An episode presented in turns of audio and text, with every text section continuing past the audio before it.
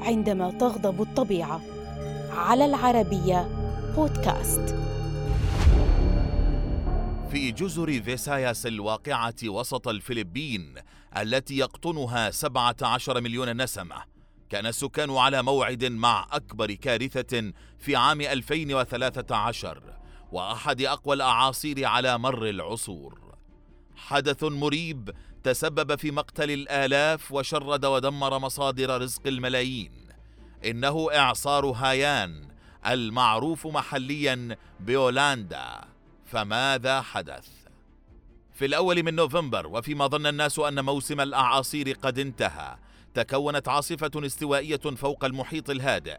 ثم بدأت تتحرك غربا باتجاه الساحل الفلبيني مع سرعة تتصاعد تدريجيا. حيث بلغت أكثر من 370 كيلومترا في الساعة مع وصولها لجزيرتي ليتي وسمر في صبيحة الثامن من نوفمبر ما جعلها تصنف كإعصار من الفئة الخامسة.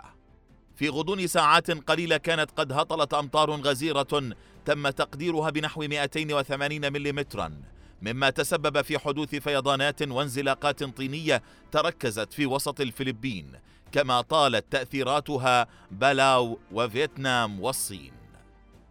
بفعل الرياح العاتية تحطمت أشجار جوز الهند التي هي مصدر رزق أساسي للسكان وتطايرت أسقف المنازل والنوافذ والأبواب.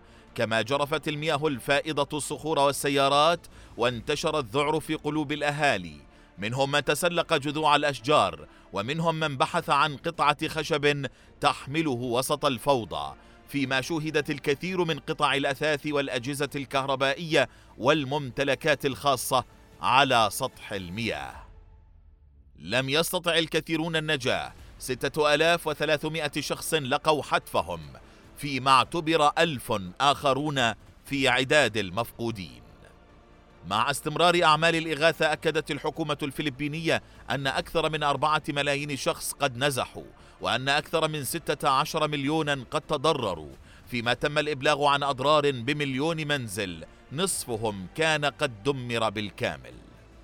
إثر الكارثة أصبح خمسة ملايين وتسعمائة ألف عامل بلا وظائف حيث تم تدمير مناطق إنتاج الأرز والسكر الرئيسية.